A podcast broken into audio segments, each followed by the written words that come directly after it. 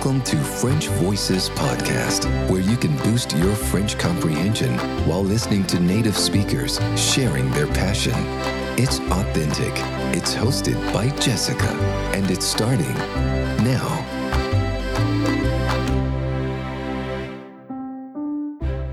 Bonjour à tous, welcome to episode 80 of French Voices podcast. And today you have a rendezvous with Jean Auquier. Jean Auquier, who is the, the manager of the uh, Centre Belge de la Bande Dessinée, so the Belgium Center for uh, the Comic Strip in uh, in Brussels, Belgium.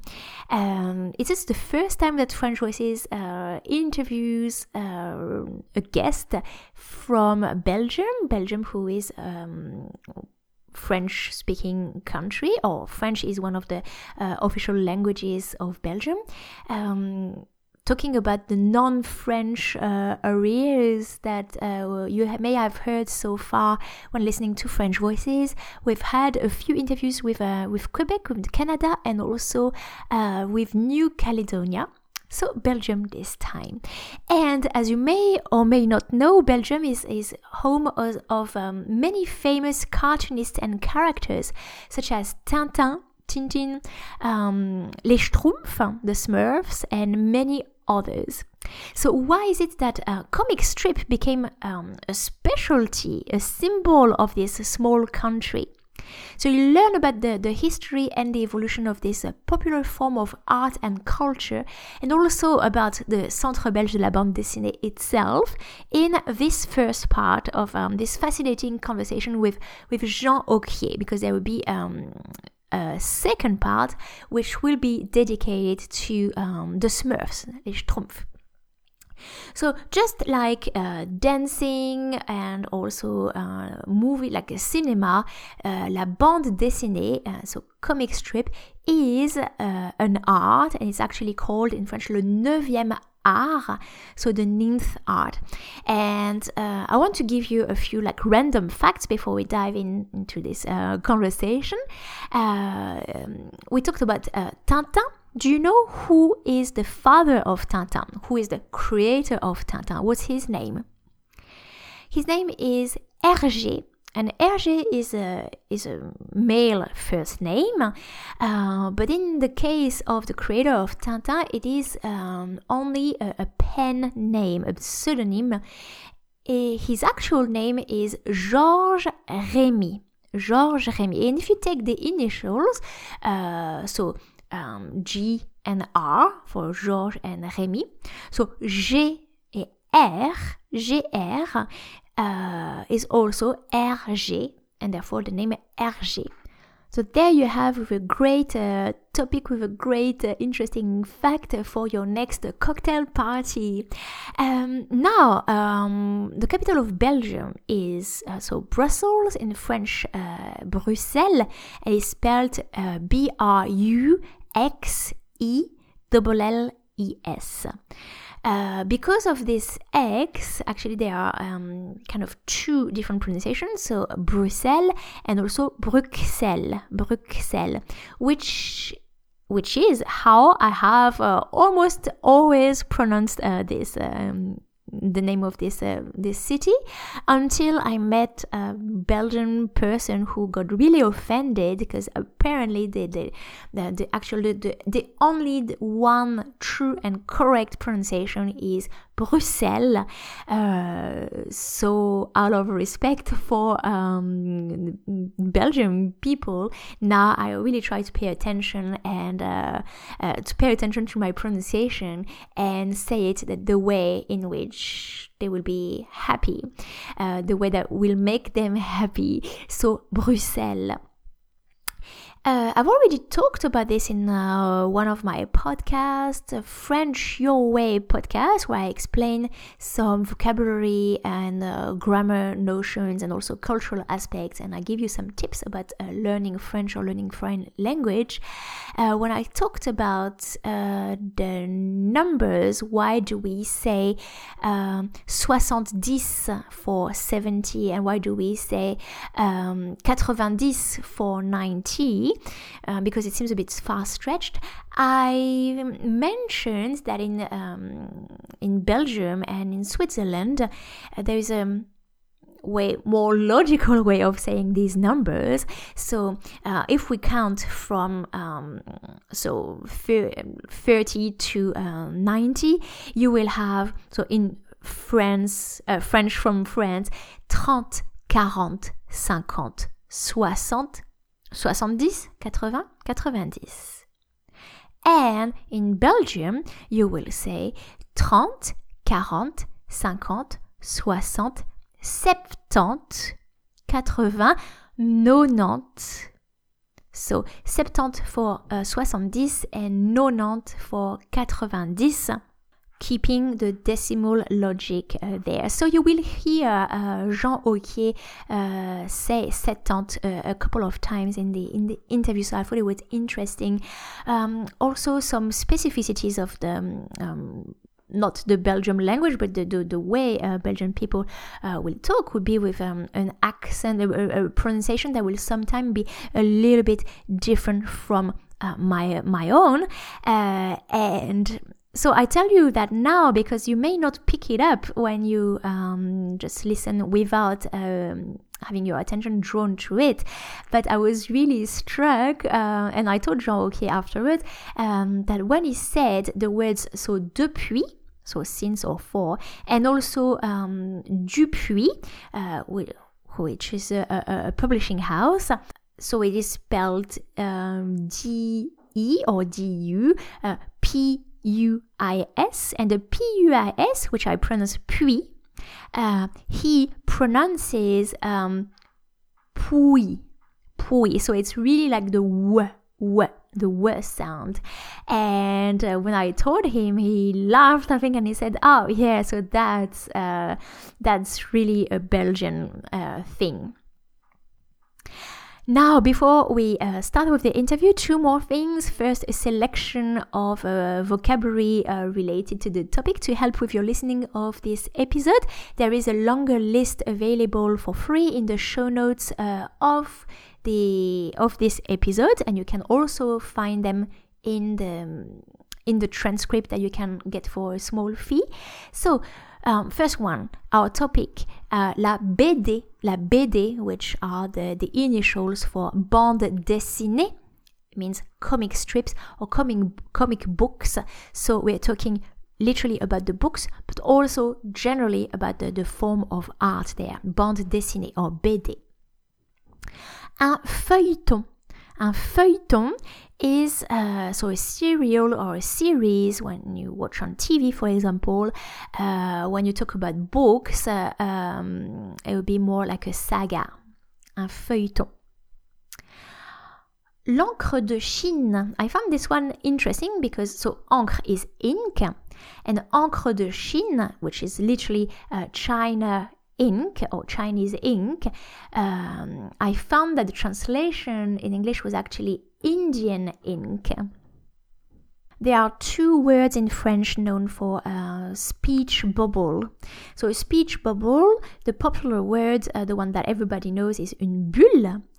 Uh, so the characters are talking into the speech bubble, les, les personnages parlent dans des bulles. And the technical word uh, much less uh, much less known. And i'm not even sure my mom for example or my friends know it. It's un phylactère. Un phylactère or une bulle for speech bubble and two words to describe uh, the, the cover of your book. So you can have either a hardcover or a paperback. So if it's hard cover, it will be made of like board, basic cardboard. So it will be cartonné. Un livre cartonné is a board book. Et un livre à couverture souple will have um, a bendable uh, cover, therefore um, paperback. So cartonné versus souple. I'm now going to ask you four questions. Try to find the answers as you're listening to the episode, and I'll come with the answers uh, after the interview. So, the first question would be When did the art of comic book start in Belgium? So, when can you give me a, a, a date? Second question Why was the character Achille Talon originally created? He is now very famous, has its own um, uh, comic books dedicated to only Achille Talon, but it was not the case uh, at the beginning. Third question Why are Belgian comic books so expensive compared to books from other countries?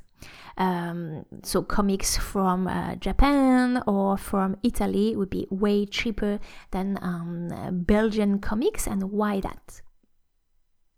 And question four, what's the exact date, the exact date of the opening of the Centre Belge de la Bande Dessinée? See you after the interview. Donc Jean, ok, bonjour et bonjour à, la Belgique et à Bruxelles à qui euh, French Voices donne la parole pour, euh, pour la première fois. Et quand euh, j'ai pensé faire une interview avec la Belgique, j'ai pensé moule frites, chocolat et aussi BD. Est-ce que j'ai raison Est-ce que on peut dire que la, la bande dessinée est une spécialité belge? Et si oui, en quoi et pourquoi?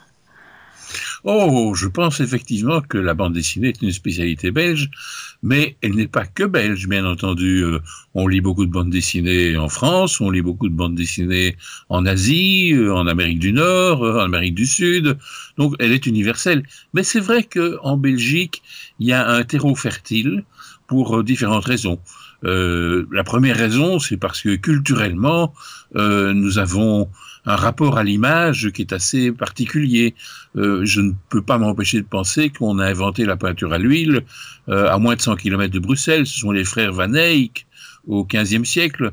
Euh, je ne peux pas m'empêcher de penser que Bruegel, de son temps, est un peintre populaire et que le, le, le brave, je dirais, habitant du Brabant comprend très bien les images que Bruegel peint, alors que l'inquisiteur espagnol ne les comprend pas.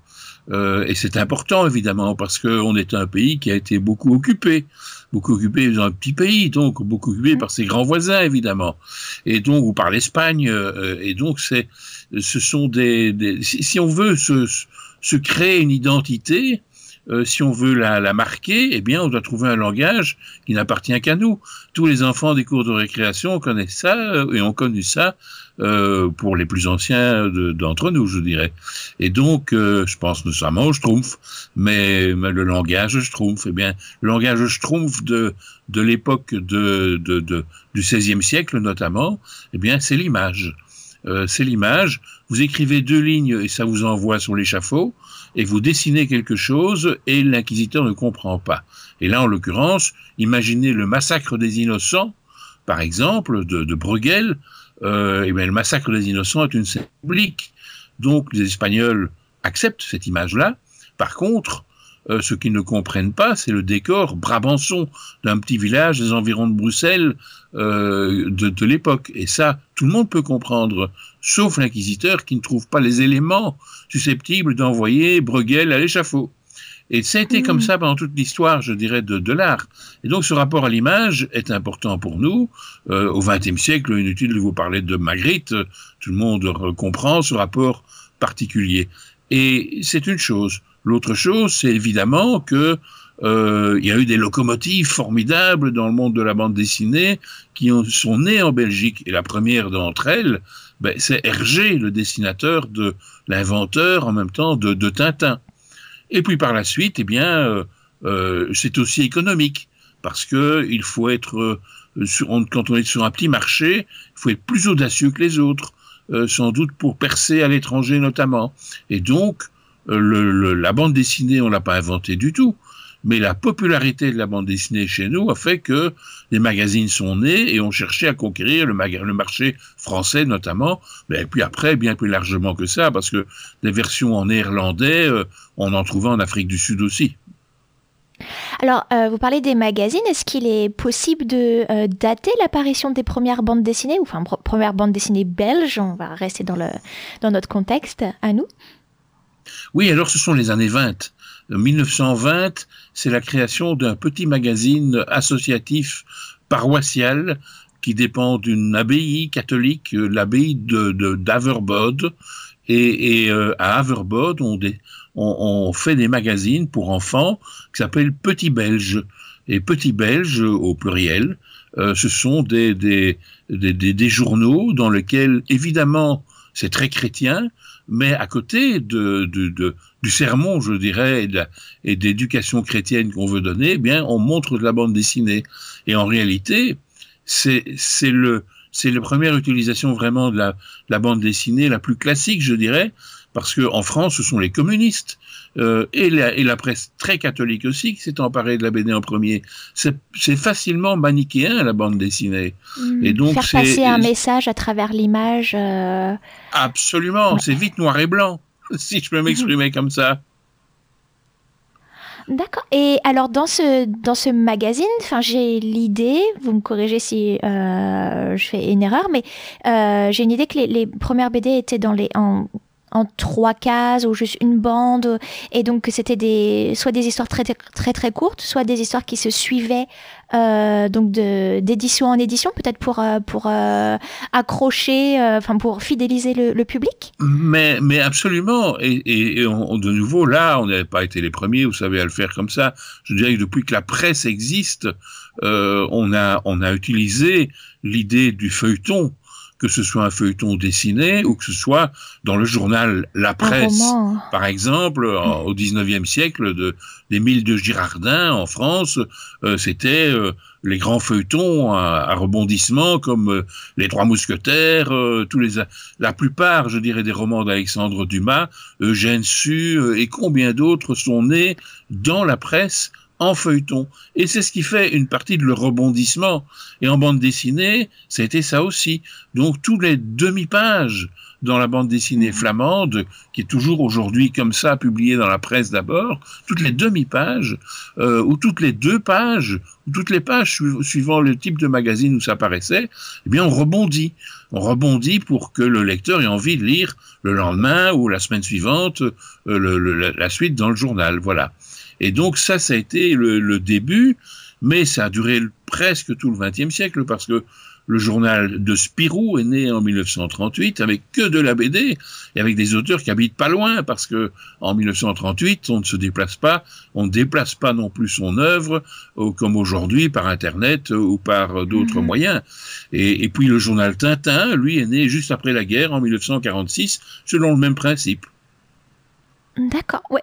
Alors ce que vous dites avec les rebondissements, ça me fait penser à en fait une anecdote euh, personnelle, un souvenir d'enfance où je lisais, euh, ça devait être Tintin ou Astérix euh, dans ma chambre, et mon papa est venu me voir et me dit est-ce qu'il y a des des, pages qui, des des, des vignettes qui te font le, euh, le plus rire ou euh, qui t'intriguent le plus. Et donc, je vais montrer à chaque fois le, euh, finalement le, le, le, coin de la page, le bas de la page.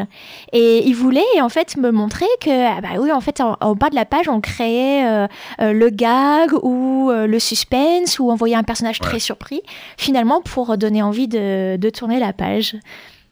C'est exactement ça.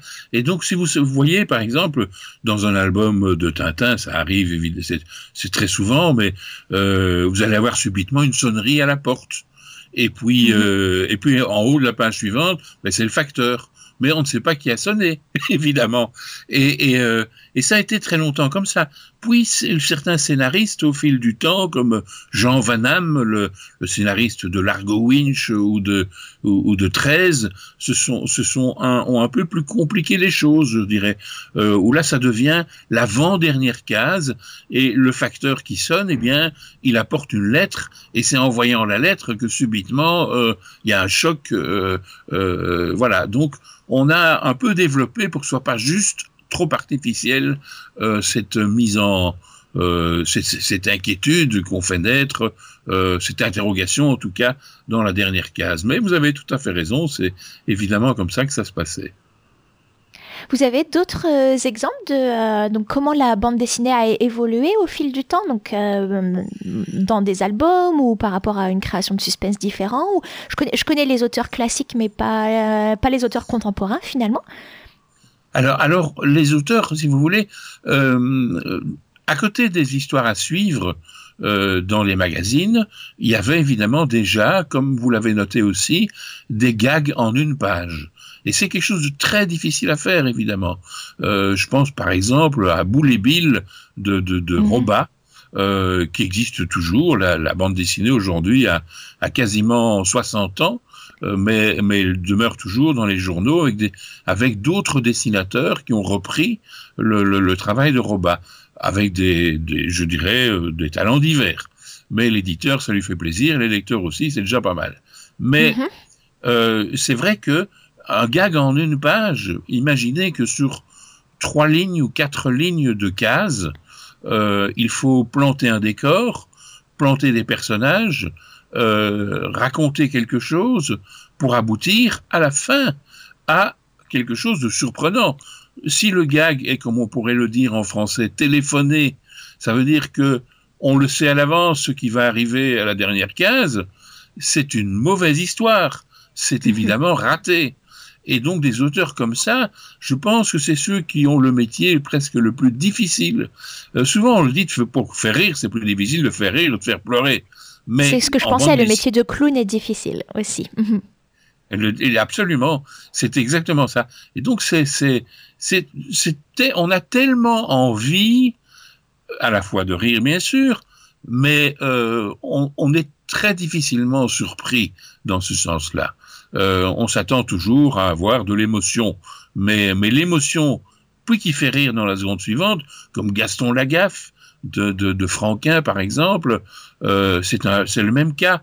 Euh, en une page ou en une demi-page parfois, il arrivait à planter quelque chose euh, qui se situait toujours ou presque autour de la rédaction, d'une fausse rédaction du journal de Spirou. Oui, c'est vrai que beaucoup de scènes sont en, huis clos. Enfin, il y a quelques scènes extérieures, mais euh, c'est vrai que j'avais jamais pensé à ça. Ça limite, euh, enfin, ça limite. Euh, ça pose une contrainte à la créativité, bien que Gaston Lagaffe lui-même, par ses, par ses expériences scientifiques, soit très créatif. c'est vrai que ça se passe dans un bureau, en fait. Dans, dans un bureau, et, et, si vous voulez, le, le, le personnage est né en 1957 dans, donc dans les pages de ce journal de Spirou.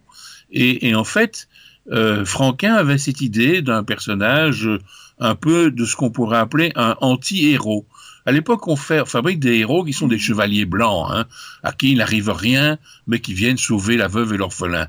Et, que ce soit des héros modernes ou des héros classiques, je dirais historiques, c'est toujours la même histoire. Euh, eux, il leur arrive, rien. Et, lui, il arrive avec un personnage comme ça qui, qui, quand il va entrer dans le journal de Spirou, quand on voit les premières, les premières images, on dit qu'est-ce que vous faites ici? Euh, Rien. Euh, et vous êtes là pourquoi? Ben, Je ne sais pas. Euh, et c'est les premières apparitions de ce personnage de Gaston, qui est vraiment ce qu'on pourrait appeler le premier anti-héros, et il est né quelque part pour remplir des vides dans le journal. Parce que parfois, et ça va être la même chose avec Achille Talon de Greg, dans, dans le mhm. journal Pilote, c'est aussi un personnage bien belge, eh bien, il est né pour remplir des vides. Un autre auteur est en retard, pan, on met une page avec Achille Talon.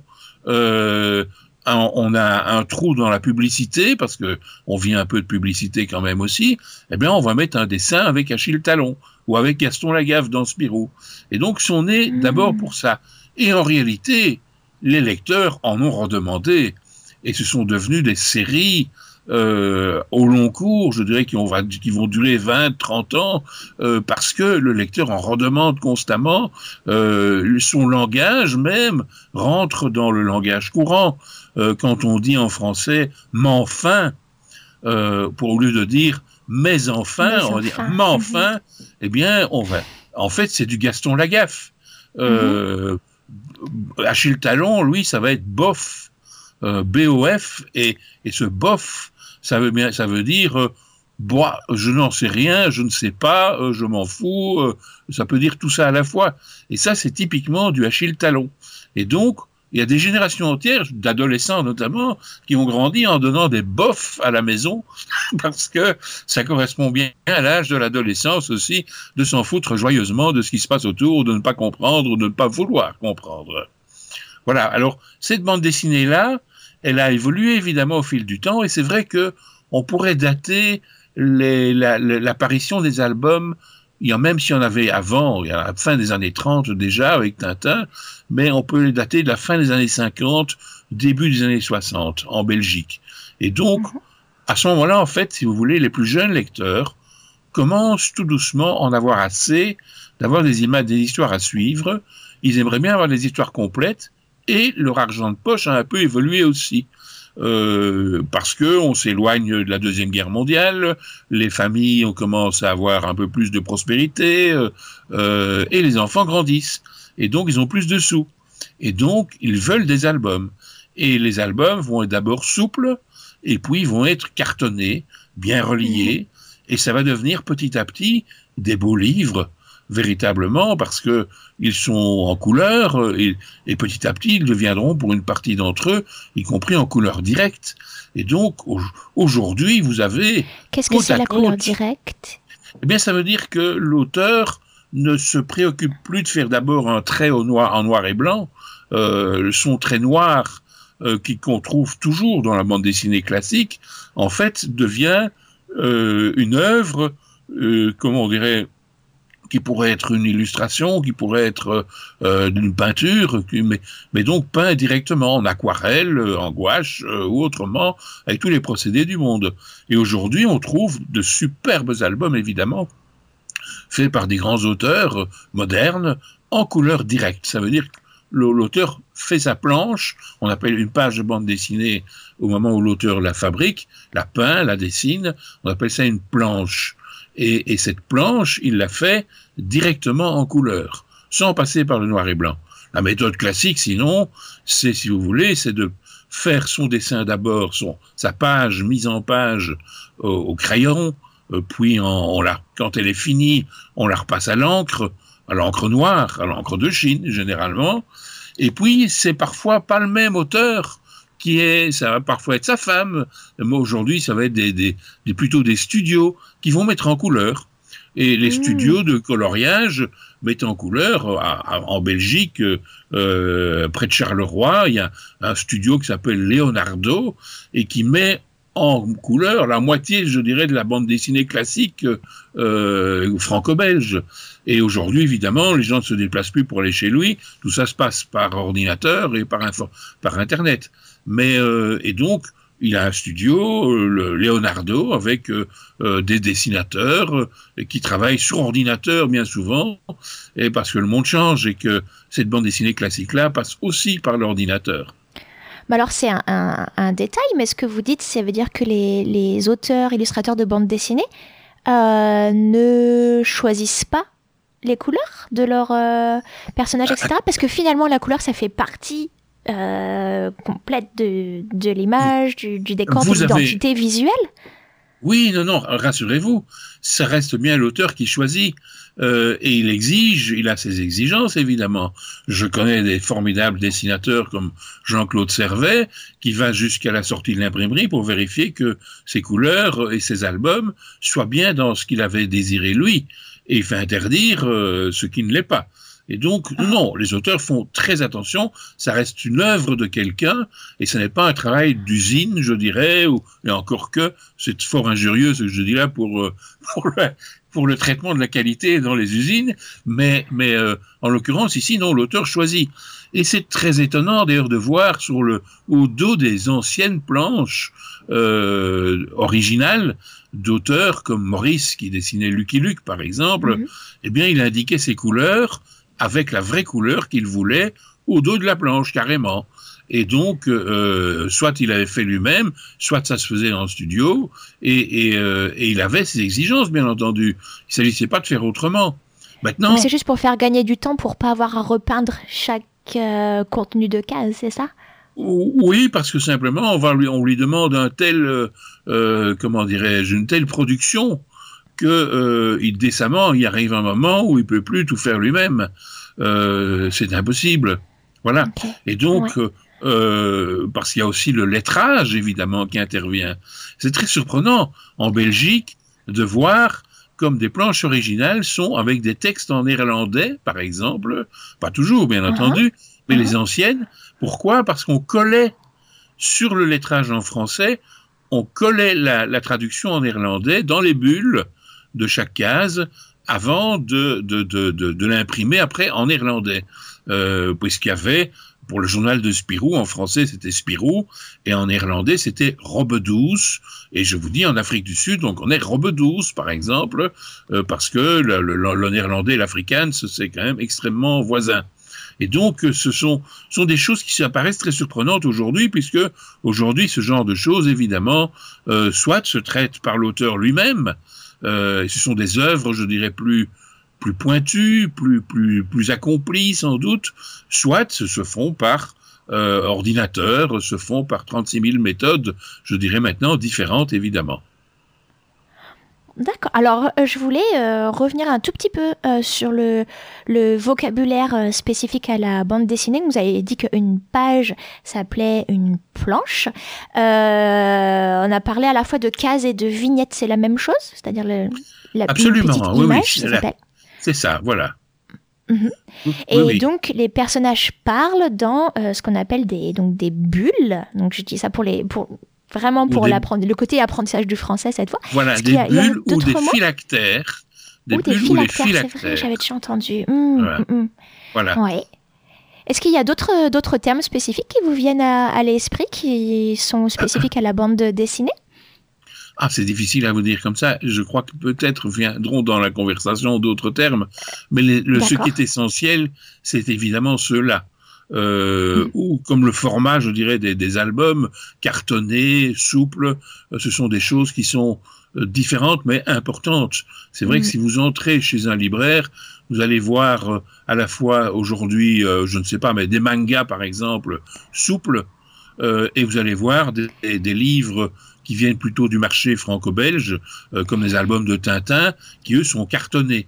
Voilà, c'est là quand je vous ai coupé, on, vous, on disait que finalement c'est, enfin, euh, euh, on, était en train de, d'impliquer que euh, les, bandes dessinées devenaient des, donc des albums reliés et de vraies pièces de collection, donc à mettre sur son étagère, à, collectionner. C'est exactement ça. En réalité, ce qui vraiment, je pense, identifie la bande dessinée que j'appelle franco-belge, même si j'ai des compatriotes qui sont qui sont euh, qui, comment ils sont plus chauvins que d'habitude et qui disent non, non, il faut dire belgo-française, mais on s'en fout un petit peu. Mais mhm. euh, cette bande dessinée-là, elle est particulière parce que justement, elle est publiée dans ce qu'on pourrait appeler des beaux livres. Euh, un beau livre euh, en bande dessinée, ça vaut euh, en euros, et donc je ne sais pas exactement en dollars, mais en euros, ça vaut entre 10 et 30, 40 euros. Oui, c'est ça, c'est cher finalement. C'est cher. Mm. Un album souple vaut moins cher. Mais la qualité du contenu est censée y être. Ça veut dire que vous n'allez pas, c'est comme pour le cinéma, hein, euh, je, je n'allez pas avoir, avoir un film s'il n'y a pas un élément dans ce film, dans le générique du film euh, ou dans le sujet qui vous intéresse pas. Et donc vous allez être déçu peut-être, mais vous n'allez pas aller voir un film de je ne sais pas qui euh, si c'est si vous n'en connaissez rien du tout. Ou alors vous y allez pour mhm. quelqu'un d'autre qui est à côté de vous, mais, mais, mais pas pour le sujet. C'est la même chose en bande dessinée. On n'achète pas une bande dessinée par hasard. On l'achète parce que c'est dans une collection. On l'achète parce que euh, c'est un auteur qui vous plaît, ou un sujet qui vous plaît, ou un héros qui vous plaît. Et donc ça, ça veut dire que quand on était satisfait de sa lecture, on collectionne ces albums et on va les ranger dans une bibliothèque. Ça, ça nous différencie du monde entier. Les Italiens avec les Topolino, les mangas japonais moyens, euh, les comics books américains, tout ça, ça se met dans une caisse, euh, dans un fond de chambre ou ailleurs, mais ça ne se conserve pas de la même manière généralement euh, parce que ça n'est pas, ce sont des objets culturels bien entendu, mais on n'en accorde pas le même prix. Et c'est ce qui mhm. justifie aussi qu'à Bruxelles, il y a un musée de la bande dessinée. C'est parce que c'est un objet culturel qui vaut beaucoup de sous quelque part. Et voilà pourquoi on parle de la bande dessinée depuis le début, parce que je ne vous ai pas introduit en tant que euh, présenté en tant que euh, ben, directeur général de euh, ce musée de la BD. Alors je vous laisse en parler, nous dire ben, déjà quand est-ce qu'il a été créé, euh, euh, où il est et ce qu'on peut y voir? Mais c'est très gentil à vous de me, de me laisser la parole sur ce sujet-là. À vrai dire, j'y venais, mais bon, vous faites la transition tellement, euh, tellement facilement. mais en réalité, le projet de centre belge de la bande dessinée, de musée à Bruxelles, est né dans les années 80 de la conjonction de deux choses. À la fois de, la nécessité pour euh, euh, de nombreux amateurs et de, et de gens proches d'Hergé notamment, la, la, volonté de créer un musée consacré aux auteurs de bande dessinée belges principalement. C'est le point de départ. Et en même temps, il y a dans la ville de Bruxelles des bâtiments formidables qui sont laissés un peu à l'abandon, qui sont classés, donc on ne peut pas en faire n'importe quoi. Inutile de chercher à transformer en garage un bâtiment classé. Le problème des bâtiments classés, c'est du patrimoine euh, historique. C'est du patrimoine historique, et donc voilà. Mais le problème, c'est que ça tombe en ruine généralement si euh, on ne lui trouve pas une occupation et s'il n'y a pas quelqu'un pour payer. Et donc, ah oui. Euh, ben oui, ça paraît bête, mais il faut payer ça aussi. Et donc, euh, et donc là, en l'occurrence, euh, il y a eu beaucoup de, de lobbying. Je connais pas le mot français équivalent. Et Je crois que c'est lobbying. Ou oui, lobbying, pression des ah, lobbies, ah. ou, oui. Mhm. voilà. Et donc, il y a eu un vrai travail, je dirais, qui est remonté jusqu'au Palais Royal pour insister pour qu'un de ces bâtiments remarquables, un chef-d'œuvre de l'art nouveau, né donc au début du XXe siècle, euh, dessiné par Victor Horta, qui est un immense architecte art nouveau, euh, eh bien, ce, ce, ce, ce bâtiment, cet ancien magasin de tissus dans le centre de la ville, soit consacré à la bande dessinée. Et c'est ce qu'on a obtenu. Le, le, ministère belge des travaux publics a acheté ce bâtiment, l'a rénové, et en 1989, le 6 octobre, trois jours après une préouverture par le roi et la reine, Baudouin et Fabiola à l'époque, euh, ce bâtiment était donc ouvert au public.